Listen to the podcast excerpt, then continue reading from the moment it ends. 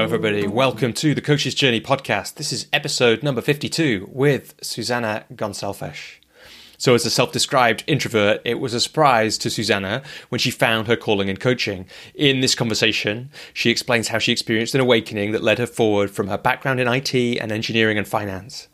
When the organization she worked for invested in team coaching, she witnessed firsthand the evolution of her colleagues as they work with a coach, inspiring her to invest in her own development and transformation to become a coach, although it came by a kind of really wonderful sliding doors moment that she actually took part in coaching training.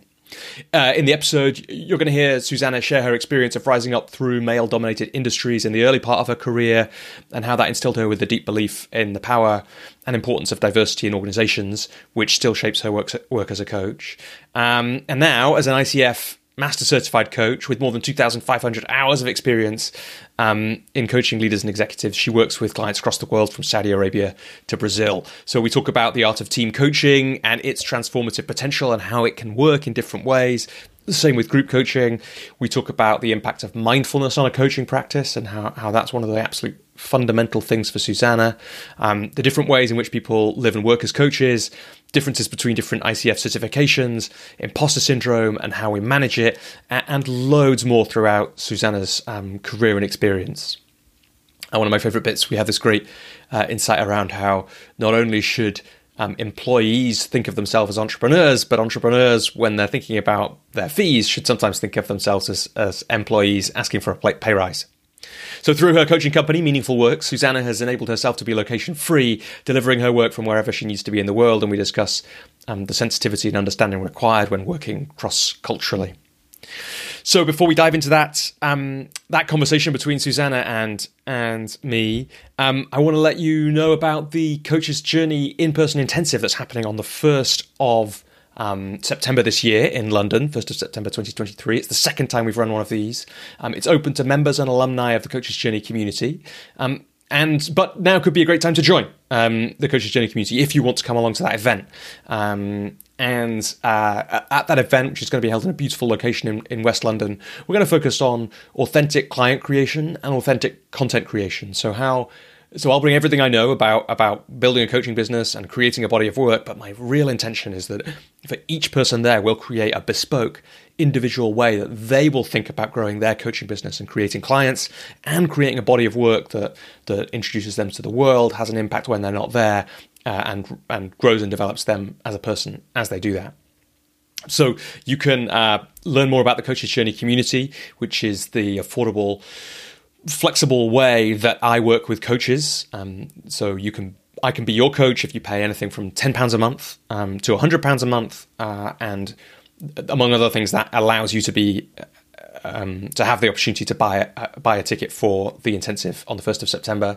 But also, if you join now, if you join at the £10 a month level, which would allow you to buy a place at the intensive, you'll also be able to come along to the September call, get to experience group coaching with me. And if after that you don't want to stay a member, of course that's perfect. That's part of what makes it an incredibly flexible way of working with me. But could be a great chance now to jump in if you've been thinking about joining the community for a while. If you'd love to be in a room with a small group of other passionate, creative, exciting coaches, and yes, you are one of those passionate, creative, exciting coaches too, then now could be a great time to join. And if you're kicking yourself right now because you'd love to be in a room and a workshop that I'm running, but you can't make the 1st of September, I'm also delivering an in-person workshop as part of Chiswick Book Festival on the 10th of September. So if you go to the Chiswick Book Festival website, you can find a link and buy a ticket for that. Lots of exciting things to come on the Coach's Journey podcast soon. Some great guests lined up and some new ways of working coming your way, I think. New ways of us working here coming your way later this year or next year. But before that, we get to speak and you get to hear from fantastic Susana. And for me, this is a special conversation. Like I referenced later on in the call,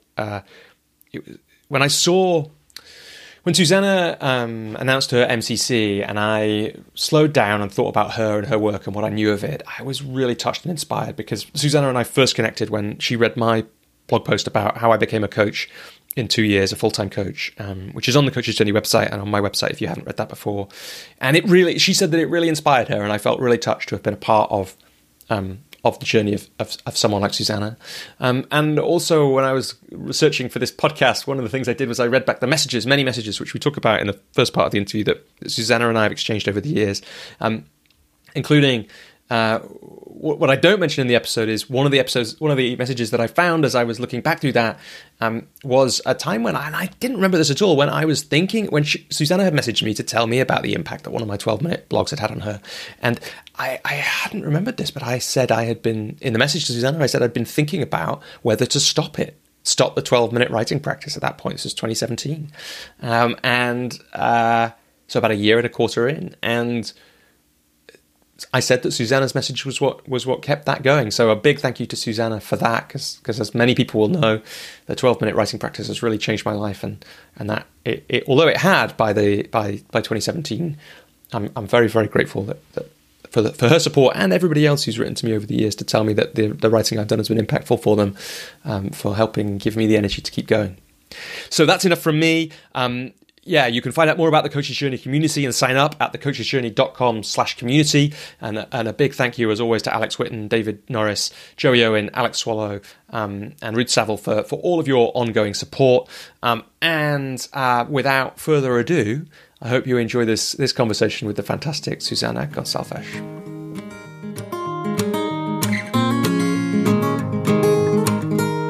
Susana, welcome to the Coach's Journey podcast. Thank you, Rob. It's really a pleasure to be here. Thank you for inviting me and to connect after, all these years. No, it was a slightly shocking thing to me, actually, to look, and like I was on LinkedIn just before. So listeners, Susana and I have never spoken on a video or audio call until about 15 minutes ago. But we have been messaging since 2017, Susana. So 6 years of on and off, and a lot of messages in 2017 and 2018 and various different things over the years, which we might touch on. But like you say, it's I find myself feeling like, in fact, this was in one of our messages, isn't it? Strange to have these messages, and what a strange and kind of wonderful thing that the internet can have, create those connections. In a quite slightly strange way, but I feel really, I got a big smile on my face that we're now having this conversation, and not only that, but I'm going to get to interview you to talk about yourself and your journey, and that's partly how we're going to get to know each other even better. So it's very lovely to have you here. Yeah, thank you again. Yeah, and so look, the way we often start this podcast, and the way I often start these interviews is, when did you first come across coaching as a thing? Okay, so I came across coaching back in 2009 as a client, so as a coachee. And it was a very interesting kind of awakening call, because I realized that in order for someone professional to really help me and have an impact in my life, this person does not necessarily need to, to know me. So this was in 2009. So, and I was really, really far away from thinking I would ever become a coach. Yeah. What was it? Why did you end up having coaching at that point? Was it a professional development or? Yeah. Yeah. It was professional development. So it was offered by, while I was collaborating in a finance organization, and I was part of this project. So everybody in the project, so I was responsible for the part of the project. So, and there was this coaching program that were offered to everybody that were participating in that project. Around leadership, around conflict management, basically around a leadership skill development. Yeah. And so, what did you remember now? What did you take away from that engagement? Like, what did you learn? What were the insights? I don't remember the particular things that I took away with, but the general feeling. Of how at the end of these coaching sessions, I still wanted to explore more, and how my insights and things that we have covered during the session were still working on the back of my mind, and the insights and the progress really happened in between sessions. So this is what I recall. And so for me, so my background is in the IT.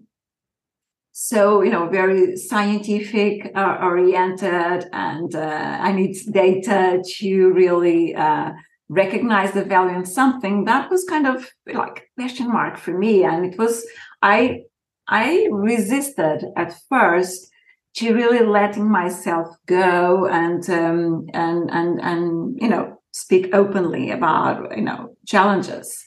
I think I understand from that moment on, I think until today even, that there was this great barrier between the way that I allow myself to access my emotions. And this was something that I'm still working on it since then, right?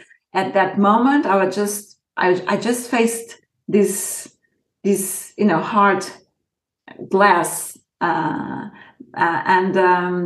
it was, you know, it was like that experience of okay, I don't really know how this works, but it is working. Mm-hmm. Yeah, which, like you say, compared to the scientific tech-focused thing where you can work out why, like often the job I imagine was work out why it works or why it doesn't work and know that and then change things. And suddenly you've got this thing which is like, oh, this is definitely working. And I love that thing you said about the insights happening between sessions.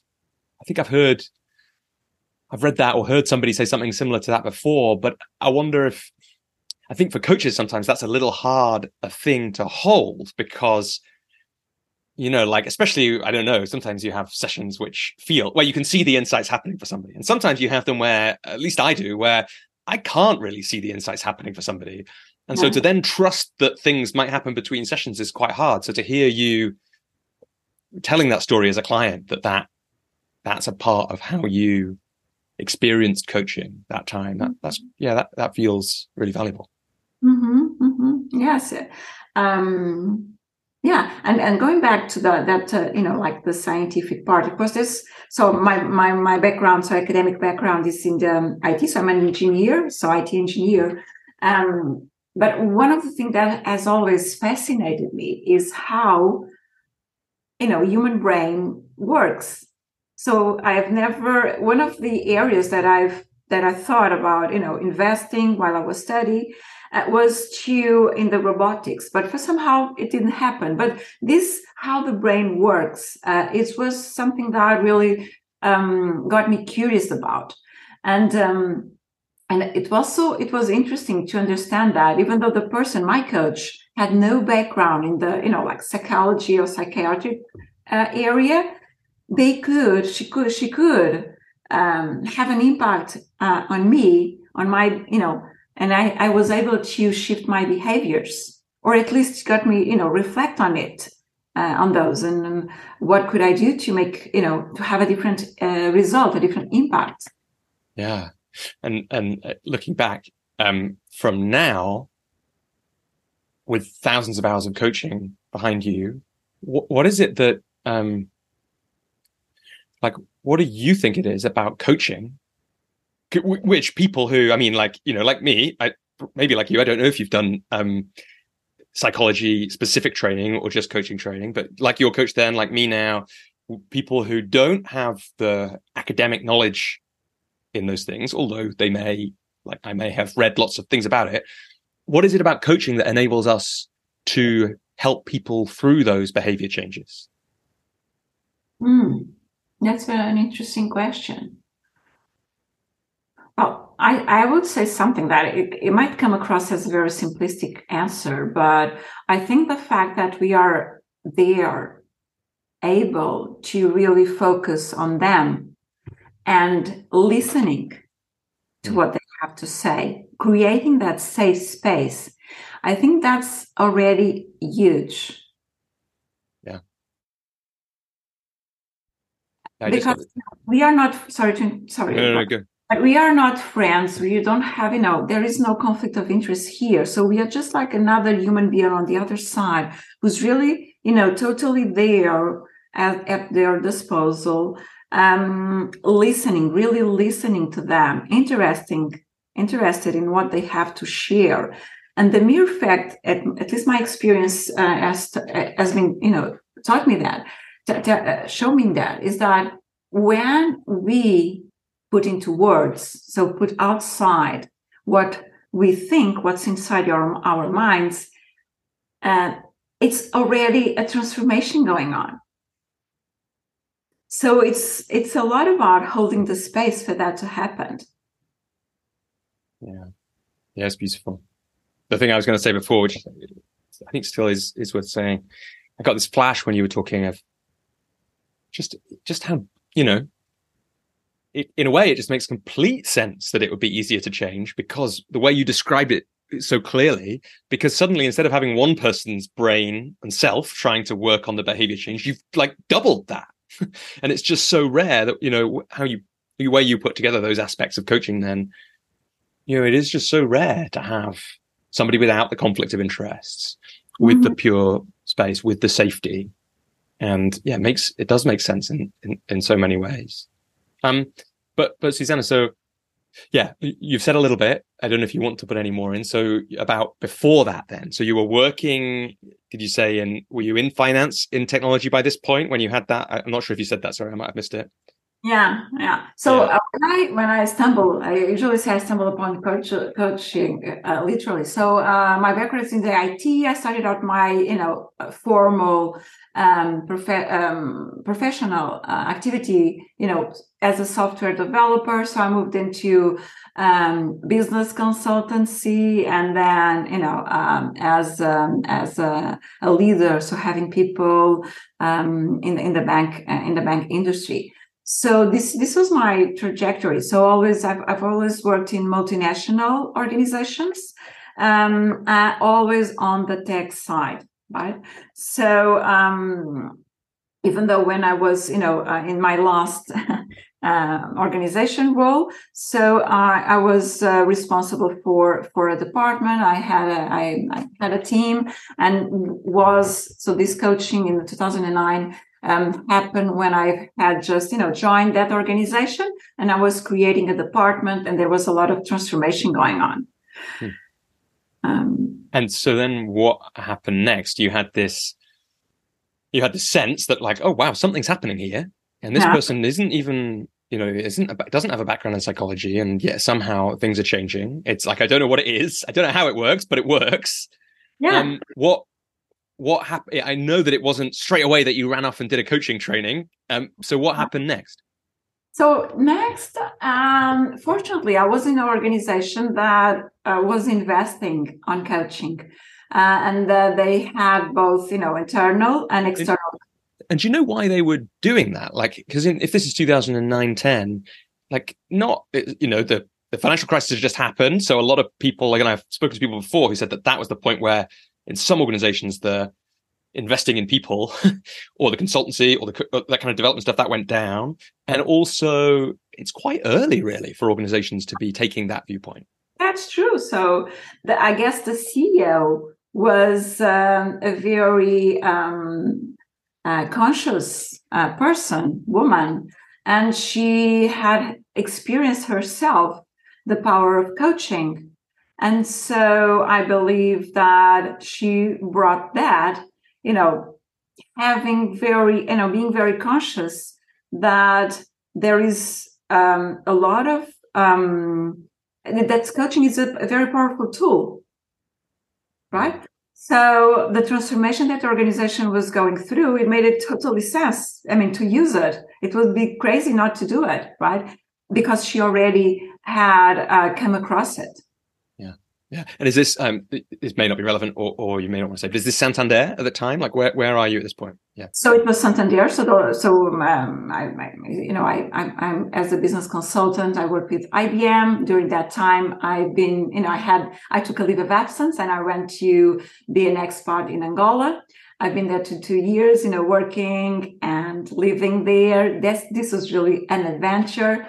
Wow. I might You might think that, only organizations, multinational, corporate style, but I love adventure and I really enjoyed that experience. So I came back, and then I was invited to go to Santander. So it was now Isban does not exist anymore.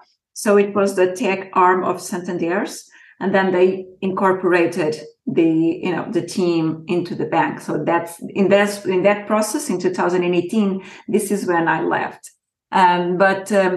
So it was part of Santander's group. Mm. So sorry, but I think a few minutes ago I interrupted you in the middle of answering one of my questions, which was, so you were saying that there was coaching going on in Santander because of the CEO and her experience of it, and so you continued to get coaching, or what happened next? So what happened next is that I had the fortune to really have an internal, she was mixed internal, external. So she worked with me and my team and team coaching. Mm-hmm. And it was so powerful. And there was like this, shift that happened towards, the performance of my team, how they were engaged, how things have really shifted. So not only I have developed myself as the leader, but also the team together, we evolved. With this team coaching, I also had the opportunity to participate as a team member, because that by then the CEO has changed, and the new leader he engaged in the team coaching. So I was responding to the CEO. So and the board was also went also through a team coaching program. So it was very exciting to continuously be in contact with coaching, but from like a distance, from a client's perspective, right? So this is went until I think it was 2012 or 13, where again here.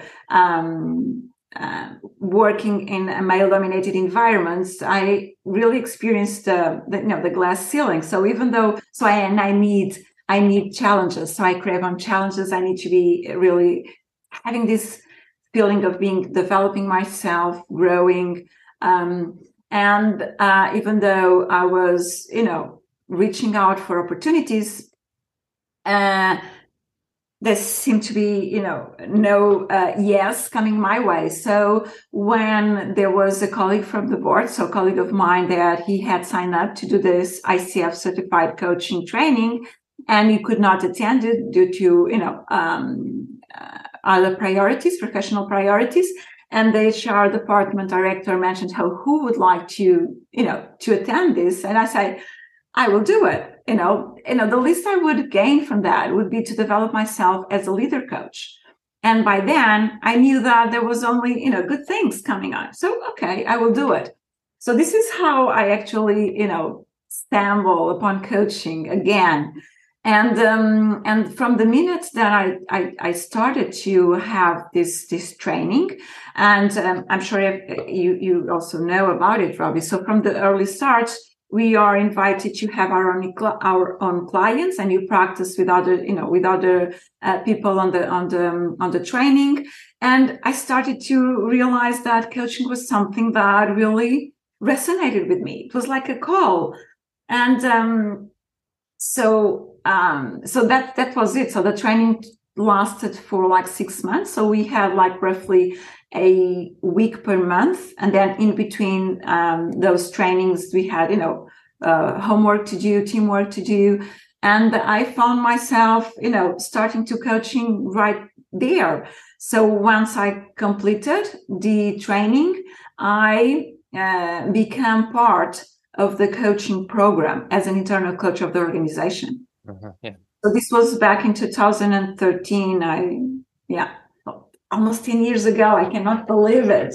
I know. Time passes, doesn't it? There's a couple of things I want to ask about, Susana. So much in there. The first one is just to ask a little bit about that team coaching experience. We might talk more about this later on, but I feel like even across 50 plus episodes of this show, we haven't talked enough about team coaching as a part of that. And so really what I'm curious about is, you know, I mean, if you want to bring it to what you do now or team coaching you've thought about more recently, that could be it. But what I was actually curious about was, how did it actually look to be doing the team coaching?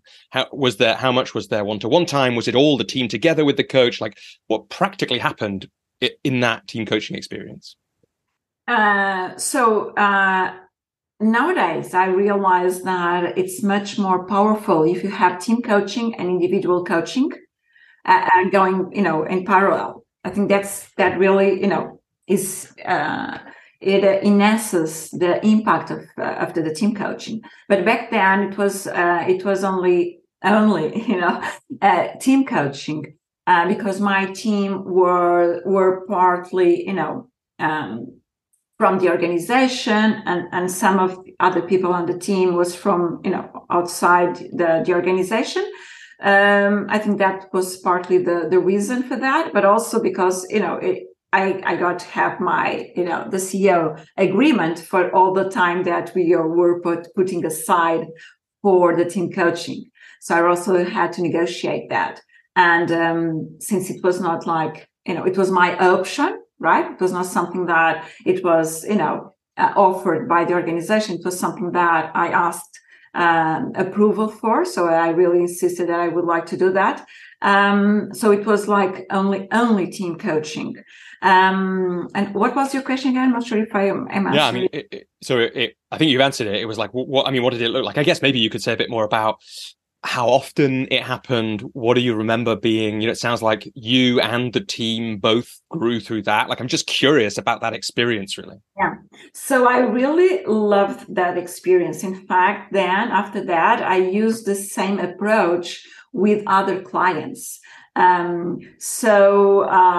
for instance, let me just say this, that, and I go back to that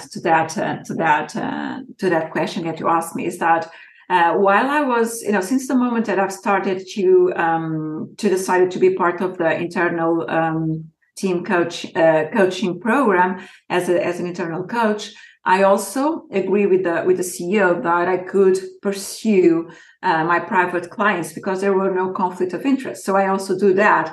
And that was a moment where I also had the opportunity to put, you know, in practice what I have experienced myself as the leader of the team. It was really, really powerful.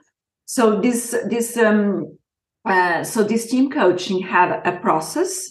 It's called the strategic visioning, and it really takes the team, you know, from the past to the present and to the future, and it's really, really, really powerful. And it's really transformative, and it really helps you as a leader and team to reach new levels of not only performance but engagement, of relationship, of alignment. It's really amazing, the transformation power that it brings. So I think we had like, I don't know, maybe 5 or 6 sessions. Of course, the coach that led that process, she was also very, how do you say? She was also a very good coach, right? So she, you know, she led us through that process in a very smoothly way. And it was really very, very impactful. I have to say that I think I was, you know, the typical technical, you know, person, individual contributor that then assumes the leadership role and has no skills for it. So I realized how many, you know, mistakes, like micromanaging, like not needing to have the control, having the answers to everything, and how that unleashed my leadership power and created space for my team to grow and to be more accountable, more responsible, and feel more empowered as well. It's a great story and reminder, really. And it's like, I always think when people talk about the tech industry and individual contributors moving up to management roles, I always remember that it's not just tech, because one of my jobs was in the Royal Opera House in London before I came to coaching. And I remember it happened there, you know, in the technical department or the props department or the scene department, somebody would get promoted a lot because of their technical talents, not just because of that, but partly because of that. And then they would, it's a really different thing managing a team of 20 prop makers, just like it's a different thing managing a team of 20 developers to being a prop maker or a developer. So it is that, it's one of those like crunch points, isn't it? And again, when I think back on my career pre-coaching, the times when I most wish I'd had coaching were those times when there was a step up, a steep learning, and I was basically out of my depth. And, you know, I was lucky that I had I basically did have coaches in some ways, like a mentor here or a manager there, without whom it would have been so much harder. But I really hear that. I wanted to catch a thing you said, though, Susana, which is that, because I know you do, or at least I think you do, you still do team coaching now, or you still use that sometimes. But that thing that you said there, you think it's more powerful with one-to-one work running alongside it. So either the question could either be, when you work with teams now, if you get the total choice, how would you structure that with those two things running alongside? Or in that, or how do you do it and how does it end up happening for you these days? Yes, usually I offer that option because it's the most powerful. And even though there might not be, that many individual one-on-one sessions, what I notice is that having like in between the team coaching sessions, having a individual coaching sessions really helps on, addressing topics that maybe, will be left and sad, or really, rough edges that need to be, addressed. And this is how I design it, is to have individual coaching sessions in between the team sessions. Did you just stumble across that, or did you find somebody else that was doing it, or how did you have that insight? Well, I think we've learned along the way, right?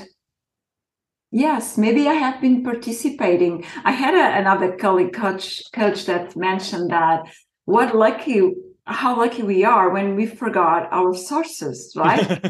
So some of them I do recall, and I appreciate them, and I still, have this sense of appreciation and feeling grateful for learning with them, having the possibility to learning and with them. But other things, I think you are just speaking along the way. So I think it was maybe that you're asking me. Maybe it was I participated in something in the project. Well, I was not doing the team coaching. I was just a coach, and I understood how the dynamic was working, right? So and that how important, because I also got that feedback. Those individual sessions were in between those team sessions. Yeah. Yeah, really interesting. And this is quite detailed, so but I think it is really interesting. I think for listeners, I had a guest called John Monks, who his company runs some team coaching as well. And I think on the interview I did with him, we talked a bit about this. So I know what he said, I think.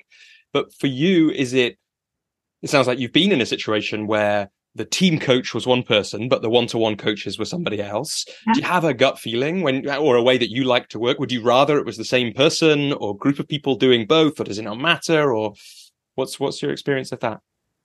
Well, I tend to prefer to be, to be me who is leading, every pieces of the program, because then I have more control on the results. And as for us coaches, is our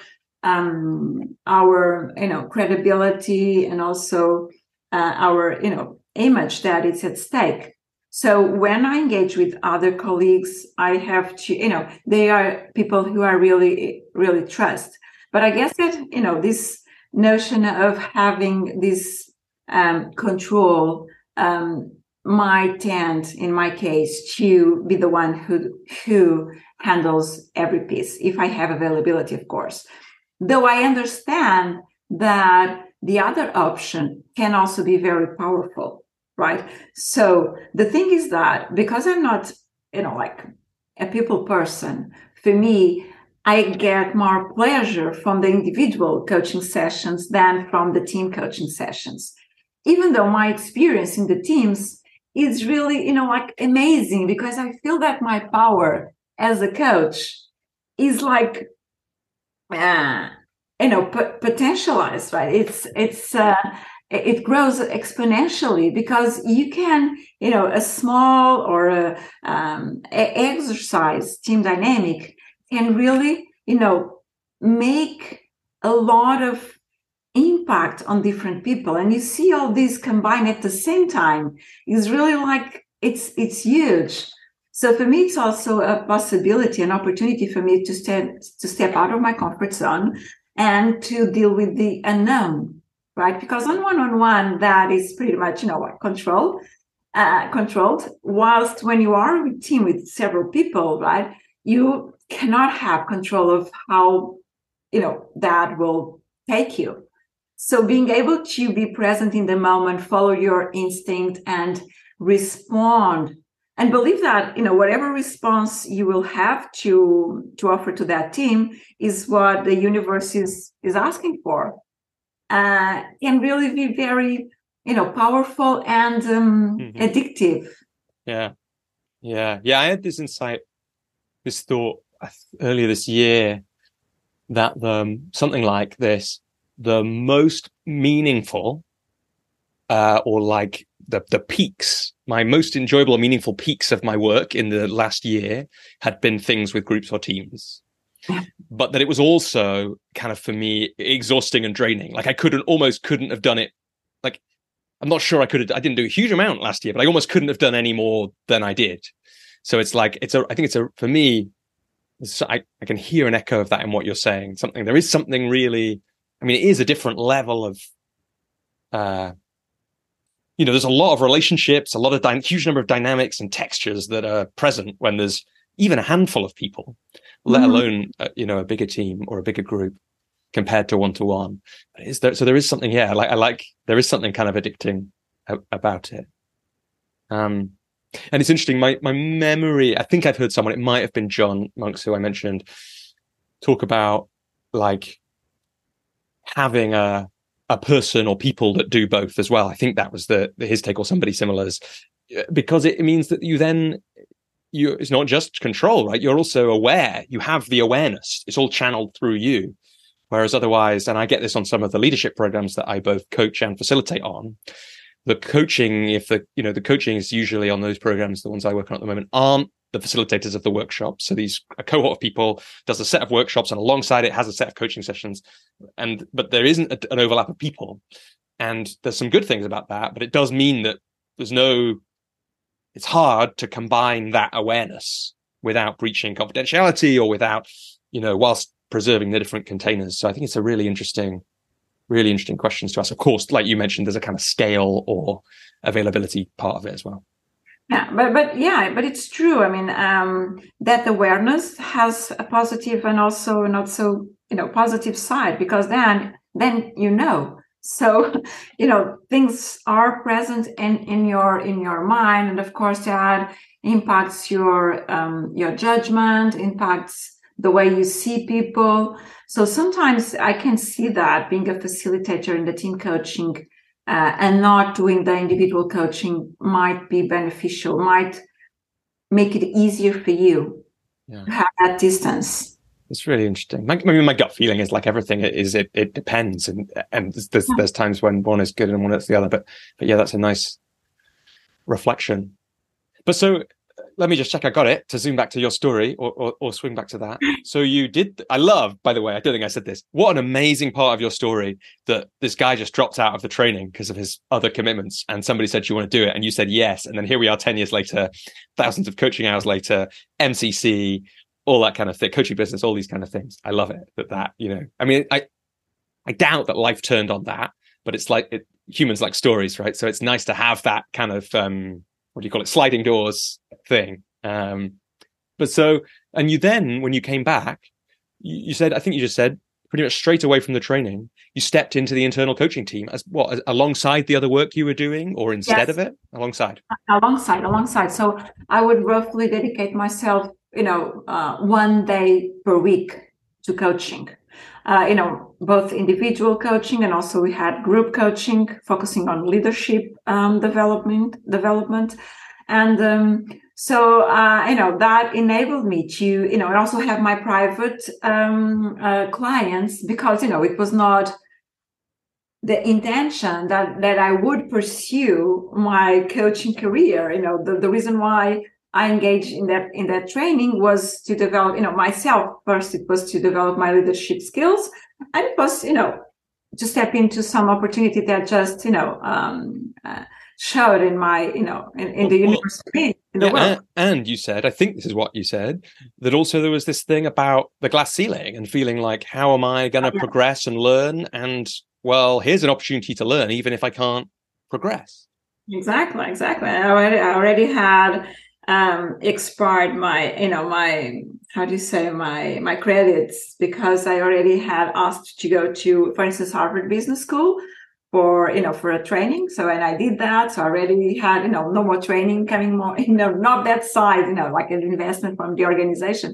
So this was really a huge opportunity for me. So, so going back to your question. So I did accumulate it. So alongside my managerial role, I would dedicate myself to coaching, not only within the organization, but also outside. So I kept investing on coaching, on training, on credentials, right, by myself. So from that moment on, there was no investment from the organization on my, coaching development. That was all on my side, because I really, as I said, so coaching really for me was like a call. It was something that I could not ignore, and really, resonated that much with me, and really having this impact on others. It's so humbling, and at the same time, it really is a source of joy, right? Being able to do that. For me, at least, it was what moved me to do it, to continue to invest on my development. I guess also on the other side, because, I'm like on the tech side, background and scientific way. So I needed to continue feel that I was developing myself in terms of acquiring competencies and acquiring skills, and the credential part. I think I also needed to, to legitimate myself to be a coach, right? Because even for me, I was like, how come I am a coach right now? What a transformation, right? How do I justify myself that I'm, that I'm actually, doing it? Yeah, so much there that I could ask about, and maybe we will at different times. But I'm really curious. Like, I don't know if this is a question that'll bring anything up, and if it doesn't, that's perfect. But I was kind of touched and taken in there with you as you talked about coaching as the source of joy, and you talked about it before, this thing calling to you, and then you did it yourself. You then went to, but I came from tech, and I'm not, I did maths at university. And so I know that these things, they're not obvious, right? The connections that we have and the way that lives pan out. But was it completely a surprise to you that something like this would give you that joy? Or looking back, were there kind of signs earlier that you just hadn't caught? No signs, Robbie, as I mentioned, that I can make the connection with. Was, my interest about it, and how the brain works, and whether, psychology was something that I would like to pursue. But I think I'm an engineer, so I'm basically curious about things, and never stopped asking why. And so there was no clue of any kind. Also, I am an introvert person, and I remember that I was very happy, when I was started my, my professional activity as a software developer, and even along the the initial years where I assumed responsibility for more, but still being my own boss and working by myself, developing, being responsible for modules, for instance, but being basically being myself and I, developing software, working on the, perfecting it and trying to make it as elegant as possible. So I'm this kind of introvert person who would be, okay, just by themselves, and the challenge, mental, challenge of the task at hand. So it was a total surprise, because I don't feel myself as I don't see myself as also as a people person, that I would get so caught. And for me, it was so interesting, this dynamic that happens in the coaching conversation, in the coaching dynamic. So it came as a surprise to me, actually. Yeah, I think I'm not sure I buy that. I kind of know what you're talking about. I'm not sure I buy that you're not a people person, right? It's a total, just to give this feedback in case no one's given it before, although I know they have, it's like a total joy and ease to spend time with you, right? And we've never done this before. We might talk about the messages we've exchanged later, but, we have exchanged messages. But so there's some kind of people person in you, but I kind of hear that there's also this person that likes being by themselves, doing the development work, and that probably likes being by yourself now sometimes, and doesn't so much you kind of referenced it, finds the team, the working with the group of people as a team, different or more difficult, or, takes more energy. But what's that, if you zoom in on that, some kind of that, whatever distinction it is you're making there about not being a people person, is there anything more you can say about that to kind of make your experience of that? Oh, well, when I say I'm not a people person, is that I'm not, I don't know, I'm not very good at small talk. I'm not very good, in a place full of people to initiate conversation. I tend to shy away from networking. So this is what I meant when I say I'm not, like a people person. Professionally, when we are in a meeting, we have a goal for that meeting. So let's, just dive into that. And so I'm not spending a lot of, this relationship building dynamic kind of situations where, someone who's more people driven may be more, easily drawn to. Yeah. Yeah, I just got a little, I love that. And Susana, I just know that a load of people listening will be thinking, yes, that's exactly what I'm like. And I got a little flash there of, I was laughing at the small talk thing. I kind of remember when I was about 20, I think, up until that point, I didn't dislike going to parties or hanging out in groups, but I sometimes found it really, really hard. And I kind of remember the key moment was when I realized it was within my power to influence the conversations, which essentially what I would do was stop them being small talk and turn them into big talk or deep talk or whatever as fast as possible, because then I would be interested and I could zoom in.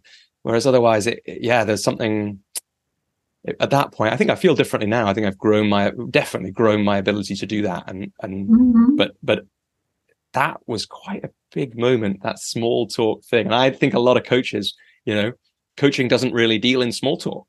It deals in something different. So I think probably a lot of coaches will identify with that. I want to catch as well.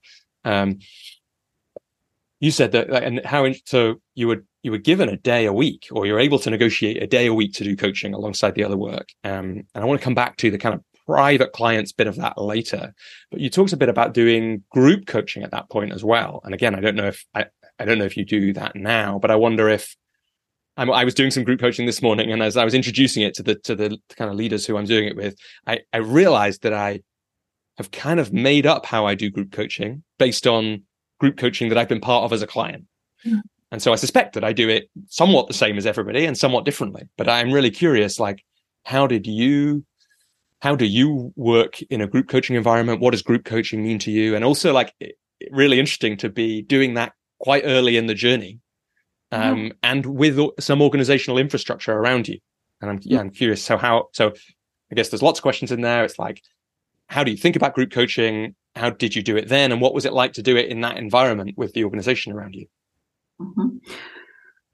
So there are different approaches to group coaching. I know that now, right? Today, I use different possibilities for group coaching. There are more open and structured ones. And the ones that I did back then were while I was an internal coach. So we were like, for instance, with the project managers of that organization, right? So and that you could even argue whether that were, you know, pure group coaching, because there was an intention, right? So there was a topic for each session.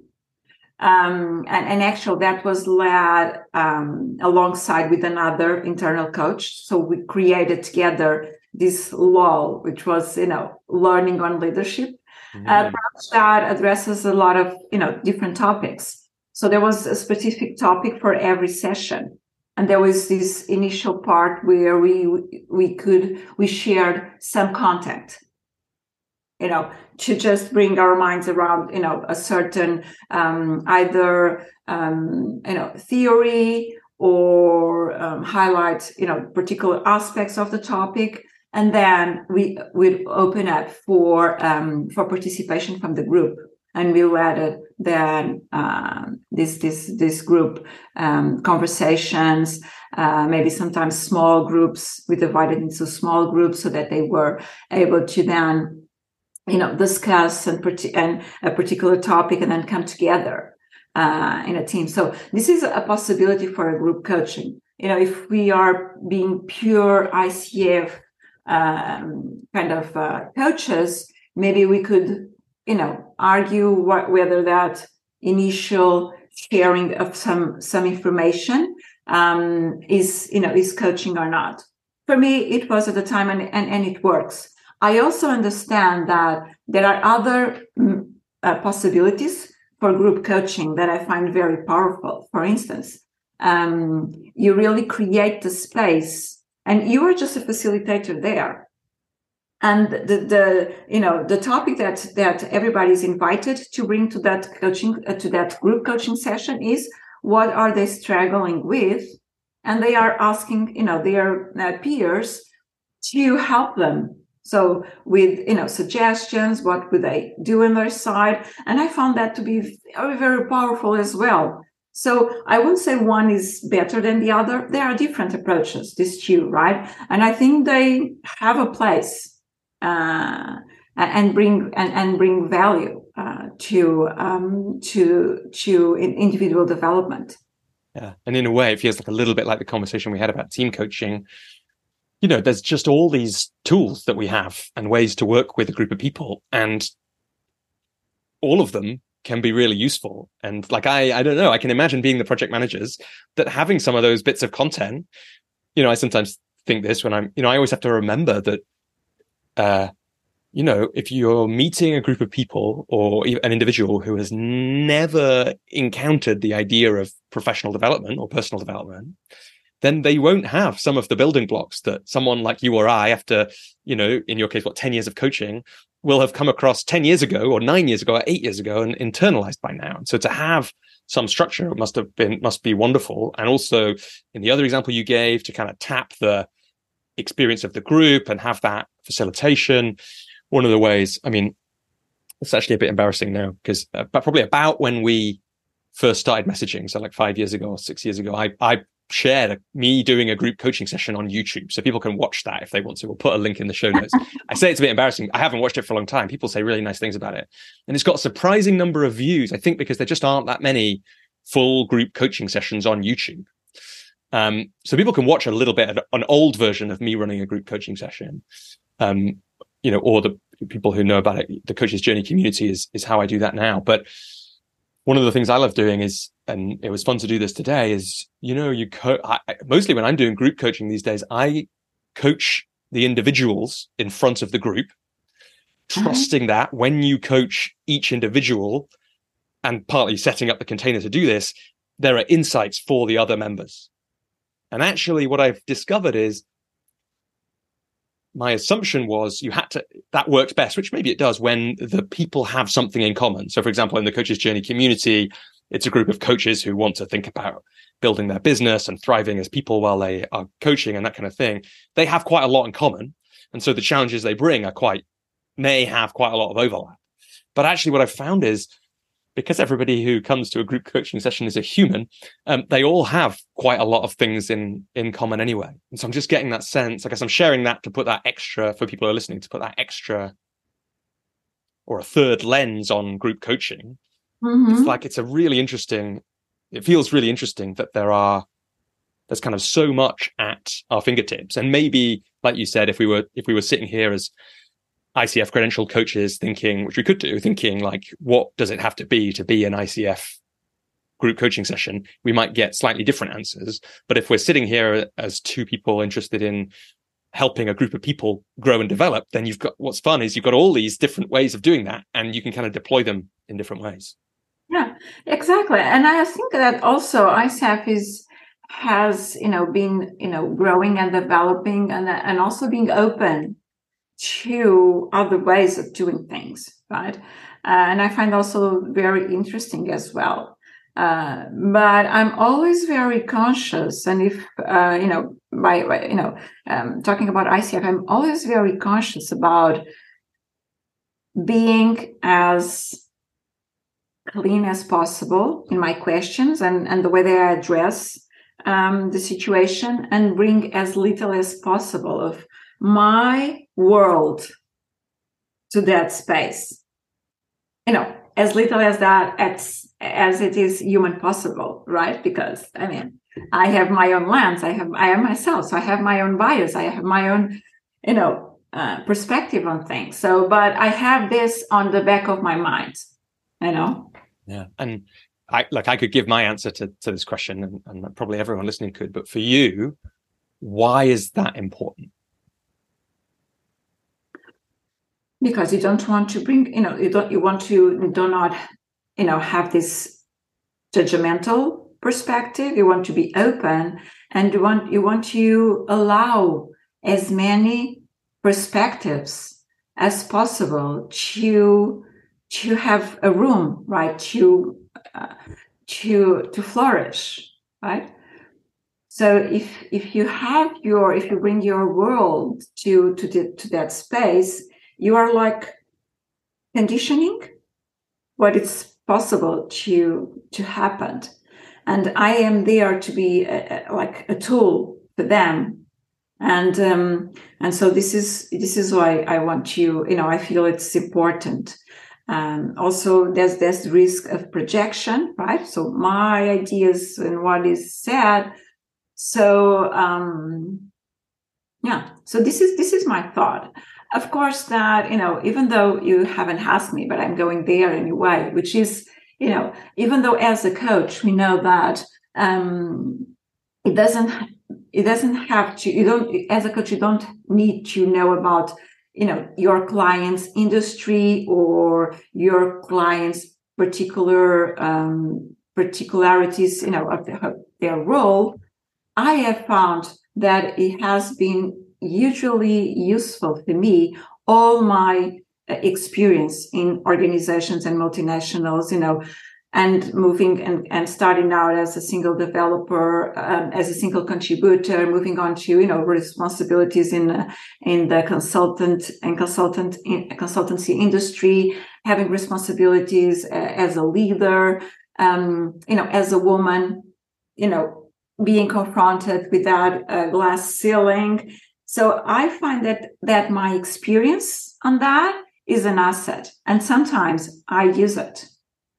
Of course, after asking for permission and, and exploring other possibilities. So this is not the main focus of a given, coaching dynamic, whether it's a group coaching, a team coaching, or individual coaching. But my experience tells me that this has been a huge benefit also that I can offer to my clients. Yeah. Yeah, and you've touched on it a couple of times now. This experience you have of being a woman in, I guess, two, maybe like the overlap of two male-dominated industries, tech and finance, right? Yes. And 10 years ago. And I wonder, how has that experience specifically played into influenced, been a part of your coaching and your journey as a coach? That's a very interesting question. So I actually am grateful for that to have happened, because otherwise I wouldn't stumbled upon coaching. Right. Because I would have like this, you know, opportunities career-wise. So I actually am, you know, it's like, you know, what we also invite our coaches, you know, to look at the possibilities, the good on the, you know, the positive things on what is happening. So see that seeing that as an opportunity. And as I was hearing your, you know, asking that question, I was thinking that actually my, you know, I've been in the male dominated environment since very, you know, young age, because, you know, I chosen engineering. I don't know, maybe I was like 15 or 16, right? And I was influenced by my father. So from a very early, age, I have been in a context where there are more, you know, colleagues, guys, than there are, you know, colleagues, women, right? Women. So in college, I remember I had this, this teacher. And so there was a part of the technological class, and he used to say that energy and current in this, there is this resistance, there is a tension, and there is a current. And he said that the current was it was like a woman. It was, you know, smart, because it chose the less resistant path. You know, so it was these details that I faced since very early when I was even studying. There was another class where the teacher, you know, used to call me like Susana, and my colleagues, guys. Then they used to use their last name. And I remember that I was, you know, provoking him. And I've always been very outspoken, for the good and for the bad, right? And I said, so, but that's discrimination. And it was a very dear teacher. And I said, that is discrimination. And he was like looking at me. And he said, okay, but this is good discrimination, Susana. I said, oh, it's not good nor bad discrimination. So I guess I was like being very outspoken and facing this dynamic from very early in my life, and of course that followed me to my professional career. And I can say that's very hard, right, to establish yourself as a professional while you are, you know, you were a woman and you've been questioned all the time. So I remembered, even though when I was in university, there I used to wear like clothes like a guy, like guys, because I wanted to, you know, like not be, you know, not standing out. And while I was in the tech environment, and also in the bank environment, that would be the same thing. You know, the good thing on the other side, as you know, being a woman, is that allowed me to explore other parts of my life, which I think that for men is harder. So I used to have and to ride motorcycles. I have several, and I did it. And I was, you know, driving those, you know, when I was in college. And even though I would come across as a tomboy, because, you know, I'm very feminine. It was like this mix, and I had these two sides of myself. But what I've definitely realized is that being an outspoken woman in a male-dominated environment is not necessarily a good thing, and that you really, as a woman, you really need to develop skills that allow you to thrive in those environments. And there is still a lot of things to do in organizations in order to create this diversity environment. One of the things that I have indeed learned is that diversity is not something that one talks about because of fairness, or, you know, just because it's what it's politically correct to say. I think I'm a true believer that from a diverse team, better ideas arise, and there are better solutions arise, and that, you know, as humankind moving forward, I definitely see as women to need to have a more space for participation, political wise as well. And I think this is very important for us, you know, moving forward. I'm not sure if I'm digressing too much, if I answer your question here, Robbie. Digression is very welcome on the Coach's Journey podcast, and you haven't digressed at all. And I just a little aside, I've only read two books by Matthew Syed. He's like he used to be a table tennis player, but now he's a journalist and author, but both of them have been very powerful. The second one of them is Bounce, which I read, which is about deliberate practice. The other one that I read more recently or listened to on audiobook was his book. It's called Rebel Ideas. And it's about exactly what you said there. It's about the power of cognitive diversity. If you have a group of people who all think the same, they come up with less. It's a long, structured book with arguments and research about and stories about how they come up with less good ideas, essentially, than a group with more cognitive diversity. So I wanted to kind of just that came to my mind. But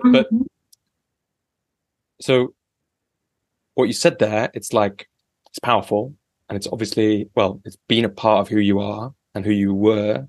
How does it show up in coaching? Those reflections, those lessons you've learned, how does it show up in the way you run your business now, or the work you do with your clients, if at all? Yeah. So I'm still not clear about that. I mean, how I chose the clients that I'm working with based on that, because, you know, actually I coach basically anyone, right? So I don't have a bias towards, you know, if it's a woman or if it's a man. What I see, the impact that it has on my side is that I can more easily connect with women when they are in this situation. I am more maybe aware of, you know, what they are going through, and I might, you know, point out aspects that I know as woman, we tend to overlook. For instance, a woman that has been promoted, she might be, you know, negotiating a raise because, you know, oh no, this is a great opportunity. This is good already, right? So she feels already happy, and she does not realize that it's part of herself as a professional to really address that, right? And that leads me also to meritocracy, right? Which was something that as a professional was always expecting to happen. So I can relate to that. So, oh no, if I have value, if I do, you know, if I really go the extra mile, and I'm a very driven kind of person, oh, they will notice and I will be compensated by it. I don't need to bring that up. So I think it impacts in the way that I can relate to what they are going through in that way. The same way that, for instance, I can relate with, you know, professionals independently of their, you know, race or gender or, I mean, whatever, when they face, you know, similar struggles, for instance, like moving from a single contributor to a leader, because I went through it, and so I can relate to that more easily. Again, it's not essential, but for me, I find that it's a facilitator, right? It enables me to be more close, understanding where the client is coming from. Yeah, beautifully put. And it's like, you know, I'm always aware. It's like, yeah, that, you know, the piece you said before was beautiful about not bringing our viewpoints as coaches too much, because it was a really lovely phrase, because it condition. I can't read my own writing. I think it conditions what is possible to happen if we put our own selves in too much. And there's this beautiful contradiction, which is if you have this experience, And in that moment, like the money thing is a great example. In that moment, something about your experience means you are more likely to see that than I am, or than somebody who hasn't worked in the industries that you worked in. You know, it's like, it's not serving anyone to not say, have you seen that you don't seem to be talking about or doing this at all? Because like you have that and you can serve and give that to that person in that moment. Also, as an aside, I love that point about meritocracy. I'd never really thought about it before, but I was just smiling to myself because I was thinking how, imagine if you take that idea and you put it onto running a business, right? Instead. So it's like, I will just trust that when people see what great work I do, they will pay me more. It's like, well, it could happen. And like, I have a coach who I was always trying to pay more. I was always like, no, please, can I pay you a bit more? Because I feel like you're worth it. But mostly, I mean, if you think about going to a negotiation with a company to run a team coaching program for one of their teams, like the only way to get more money is to tell them a higher fee. You know, I mean, they might say, but it's like that idea. You know, there is some point, and it is different in organizations to running a business, but there is some point, isn't there, where we have to stand up for what we're worth. In a marketplace, which either an organization or a or running a business is. Welcome to say anything in response to that if you want to. Otherwise, I'm going to rewind us to your business. You are absolutely right there. I mean, especially as entrepreneurs, right? So we need to really ask for what we feel we are worth and we want. Otherwise. It's very hard. There might be exceptions, but otherwise you will not get it, right? That made me think that how as a professional working in an organization, you should look at yourself as an entrepreneur. This is just a thought that came to my mind, right? Yeah. Lovely. Yeah. Yeah. Yeah. And as a coach, you should look at yourself probably, or as an entrepreneur, you should sometimes think of yourself as an employee of like the world, because that's like the same thing, isn't it? It's like the employee should be thinking, I need to raise my fees at some point. And the coach needs to remember, or the entrepreneur needs to remember, okay, I haven't asked for a raise for a while.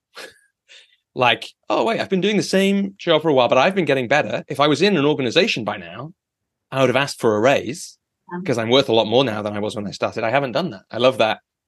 It doesn't really matter. As long as you layer on a new perspective, it probably adds energy or adds perspective. Yeah, perspective and possibilities, definitely. Yeah. So Susana, we've done lots of fantastic tangents from your story. If we go back to it, I think where we picked it up was, or where we left it was, you're coaching a day a week. You've got some private business going on alongside it. You're investing in training for yourself by this point because you're interested and you want also the legitimacy because who am I to do this? And I'm an engineer who doesn't have a psychology degree and all those kind of things. What's the next, what was the next phase in moving to where you are now? What happened next? So lasted for, maybe 3-4 then 5 years in between I also continued to accumulate other roles, without having necessarily the recognition, but I took on, change management responsibility for a project. So change management process program responsibility. I led some transformation program. And there, we reached a moment where this organization was going through yet another transformation, and what they were offering me in the new scheme of things were more, managerial roles without the possibility of continue to developing my coaching practice, within the organization. And I tried to actually understand whether there was a place for me as a coach in the organization, in Santander. But, you know, for them, they would rather have external externalize that service. So eventually, I said enough times, maybe that would be my first choice, that they made me an offer. So a very good offer. So, and I accepted. So this was in 2018. So when I finally, left the organization, they offered me, they made me the offer in the end of 2017, and it took several months until it became actually a real thing. And it was a very, scary, freeing moment for me then.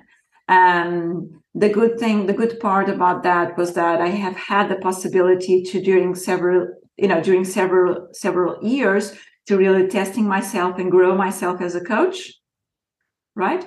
But it was this, new world that I was going to enter, and that comes also with some fears and some excitement, but yeah.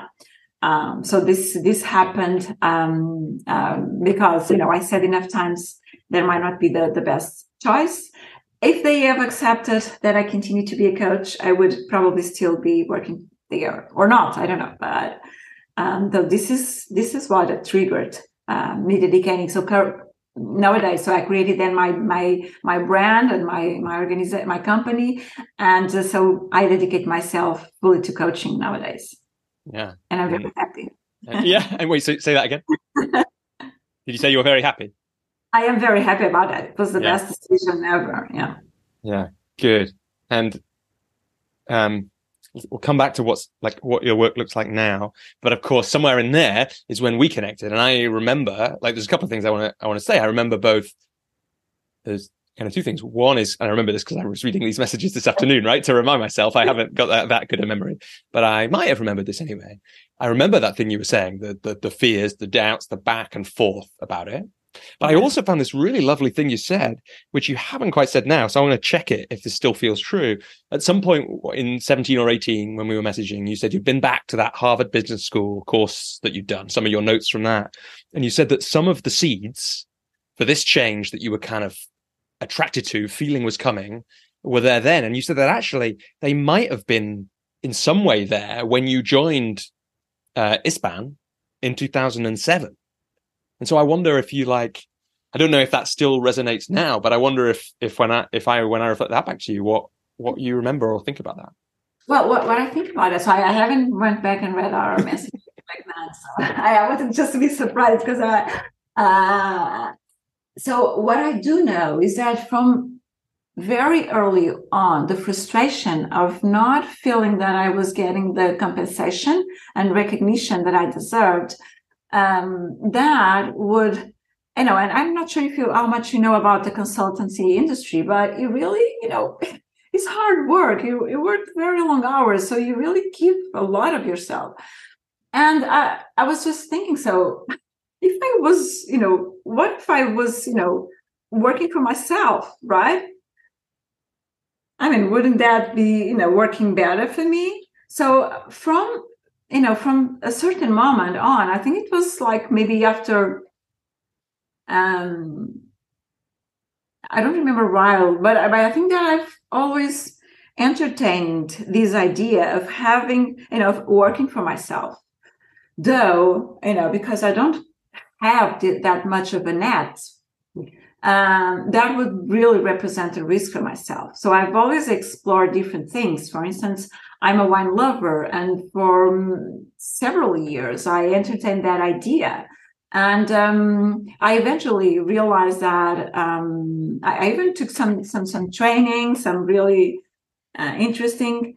And but I realized that part, the wine industry for me, it's pleasure and something that I, a hobby that I like to have in my life, but not to be professionally connected to it.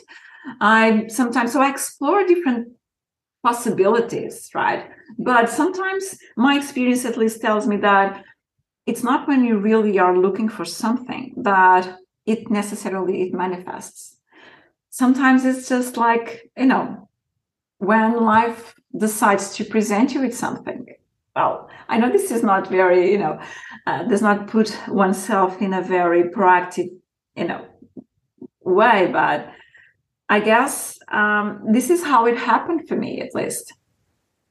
Yeah, twice. Like, at least we can hear it in the story, right? Once with the guy, the opportunity to take that training, and again with this offer that came in the end. You know, it's like, here's the opportunity. Yes, I think maybe sometimes you might ask me, and I'm just thinking about that. Maybe there were opportunities early on that I haven't decided to take on. Maybe because it was not the time. Now that I'm talking about you, definitely there were maybe possibilities, but for me, the risk was huge. And so that I haven't even considered them as actually opportunities for me. Whilst, you know, in this situation, because I had the possibility to develop myself as a coach, whilst at the same time I was, you know, holding to my, you know, day job, really, you know, enabled me to get some, you know, ground and some confidence to then accept that offer. Yeah. And then maybe I wonder if you could say something about, you know, you said like, and I found a message where you said something similar, you know, the kind of the best decision possible is in some ways where you've ended up. And so I wonder if you could just say something about the experience of that, though, because it really did feel, looking back and reflecting on, you know, it was not a huge number of messages, but quite a few over the period, I don't know, in the course of that 2017, 2018, that sense of the challenge of that leap or that big change. And I wonder what your reflections are on that now.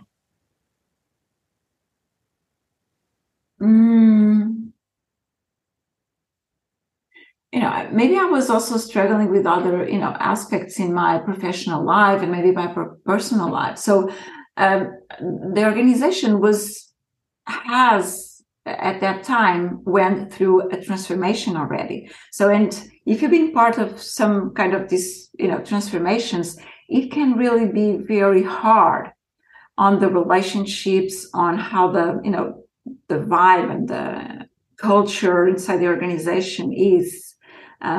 So you feel, you know, that, things maybe not be as fair as you would like. You see things happening around yourself that you're not happy with, that you cannot explain. You feel for yourself. And so I think this thing when 2017, end of 2017, that was happening, I think it was yet another transformation. So there was a certain amount of uncertainty. And toxicity in the environment, in the work environment. So that would, you know, was leading me to really think about this as a possibility. You know, because I would have then, you know, other coaches, colleagues that were, you know, doing their thing, thriving in a way, right? Whether or not I would be, you know, one of those coaches, that would be, you know, a huge, you know, question mark for myself, because I haven't, you know, I don't have any, you know, commercial or marketing kind of skills. Yeah, so I think what pushed me to really consider that might be to see myself again, not seeing very bright options on the horizon on one side and on the other side, just tired and full of, I don't know, frustration and of being immersed in that toxic environment. Yeah. If you look back, this is a weird question, so feel free to ignore it. But or just say no. But if you look back, if you could go back in a time machine, given what you've just said, and tap yourself on the shoulder, would you leave earlier? I wouldn't be able to. Because of what? Or why? Because, you know, because I, as I mentioned, I don't have this net that would support me. So, yeah. I mean, my work is my life, and it's also the way, you know, what enables me to make a living. So what would I would do then? I, you know, just take a leap. I don't, this is something that, you know, coaches, some people do, but my sense maybe of survival is so ingrained on myself that I would not, I don't see myself doing it. I wish I would be more courage, but I honestly feel that it happened when it was supposed to happen. And I'm very happy that it happened before I turned 50. Yeah, yeah. But and so, okay, perfect. So we've now got to this point where the offer is there, and so there is some net for you as you step away, and you've got this, like you said, that you're kind of tired from the the environment, the constant change, and the options are not bright, partly because this day a week of coaching, which you've been doing for 5 years by that point, is being taken away. And we know now, you've already told us the kind of joy that has brought. Yeah. So before we kind of get to what you did when you left and how that worked out, I just want to rewind. So alongside for these 3, 4, 5 years, there'd been some private work. And I wonder just how much of that was there? How had that evolved? Like, you know, how was that? So most of my private work. So there was a team coaching where I had to take some, you know, days off, you know, and so to be able to do it. And it was a colleague of mine that invited me to participate in it alongside with him. So I'm very, you know, grateful for him to really do that. But, you know, when I was exploring my private, you know, side and with clients, the focus was more to develop myself as a coach, or gaining experience, being able to, you know, build the hours for the credential, for it to become ACC, rather than have this business focus, because, you know, the financial side was taken care of, you know. So it was more about myself. Continue to be amazed about how that, you know, how coaching resonated with me, and really wanted to continue to developing myself as a coach and pursuing that without, you know, having much, you know, much in my mind rather than that. Right. Yeah. And then so you then, well, and maybe I want to ask this now because otherwise I'll forget. There might not be another time. And as part of this time, you were coaching to develop yourself, and you were also doing various trainings and the ICF credentials. And I wonder, if you look back on those, are there any particular learning experiences as a coach that you look back on that are the kind of the most impactful for you, or that you recommend to others the most? I mean, I've been doing so much. So powerful work. To developing myself as a coach. And again, I'm taking the liberty to maybe answering not exactly what you are expecting, which is to say that one of the things that impacted me more as a coach was investing in developing, you know, my self-awareness. And I did that through meditation and through mindfulness. Mm-hmm. And one of the things that really enabled me to be more present to my clients, to be able to, you know, put my judgment and aside, was actually to focus on mindfulness, on meditation. That helped me, you know, Susana individually. But I think it also has a huge impact in my work as a coach, you know, to really be present, to really be aware of your, you know, inner thoughts, to understand that, that it's also okay, right, to be compassionate. So being compassionate to oneself but also having the tools to not be triggered by things that might come in the session. So, and be able to be equanimous and decide how to act rather than react. So this is something that it was the most important thing for me. And that for me, Susana, because, you know, we all have our own backgrounds. We all come, you know, with our stories, with our, you know, challenges, with our dramas. And this was something that actually for me enabled me to become a coach.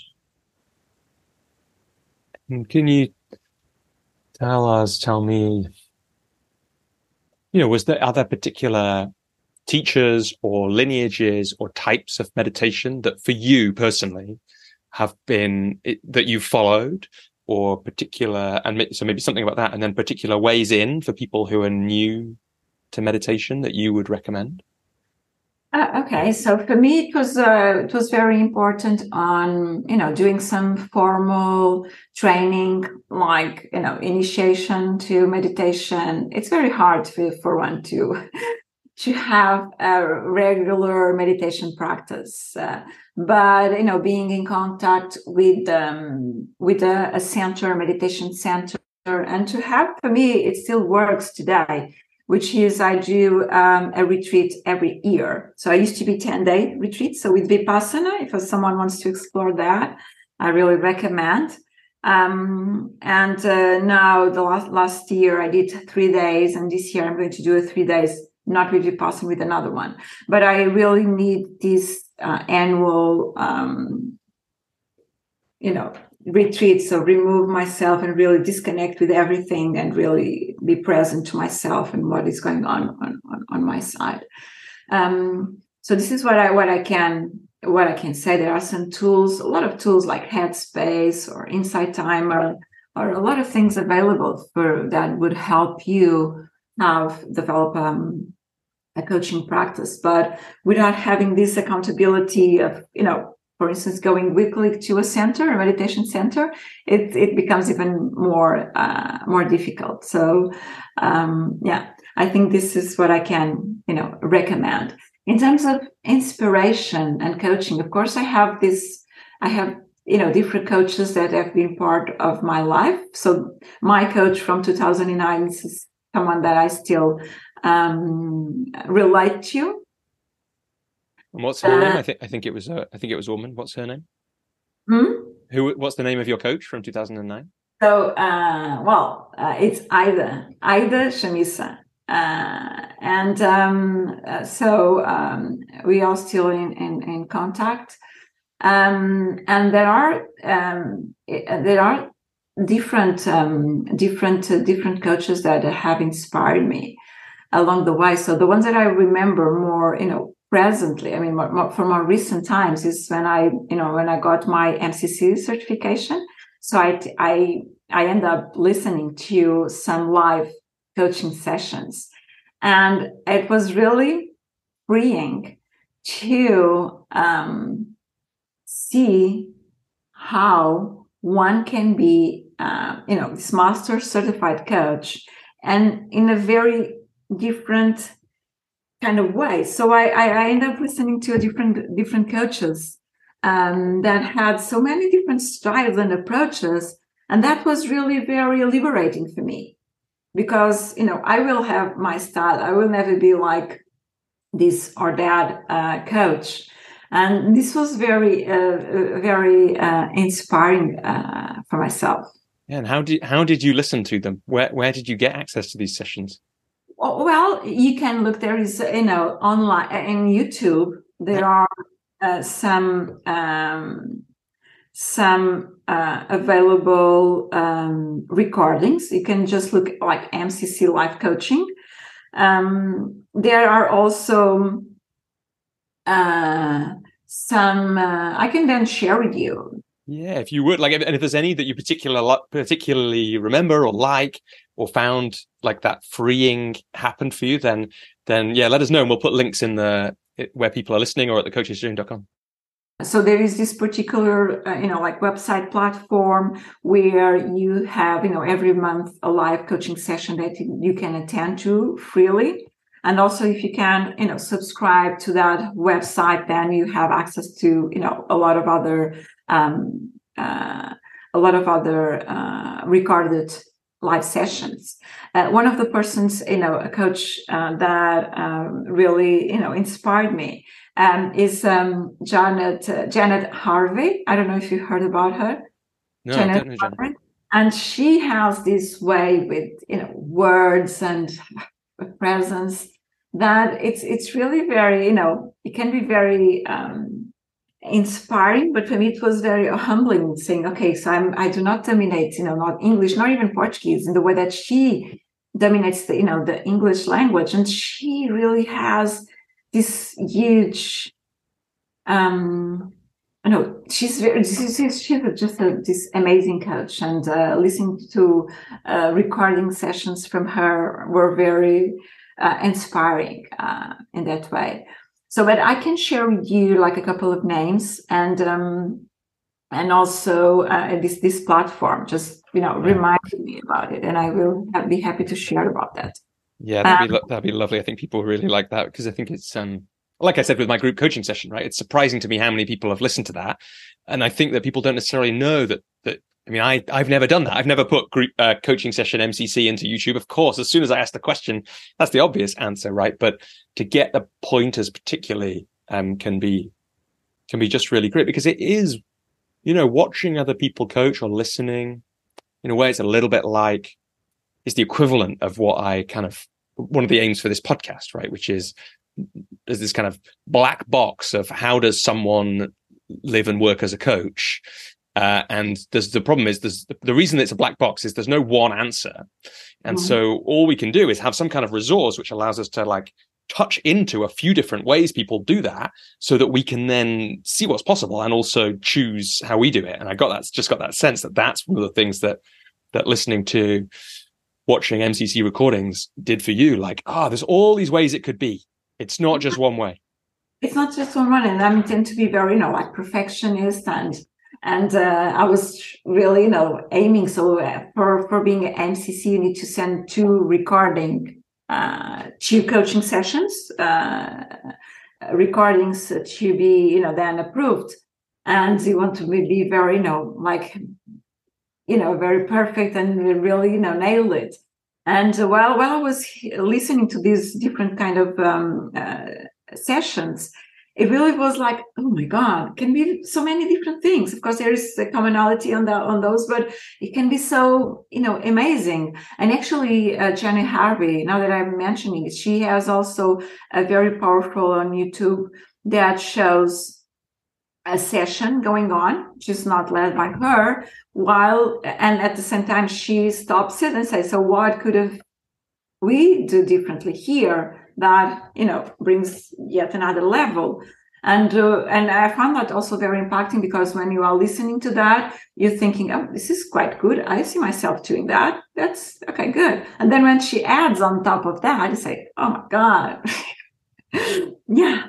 That really, it's better. Yeah, it's more, powerful. It's it's a learning journey. I think one of the things that I really love about coaching is that possibility that the journey is never over. You've never, can say, oh, I know everything about that. No, you are always looking for sources for developing yourself more and,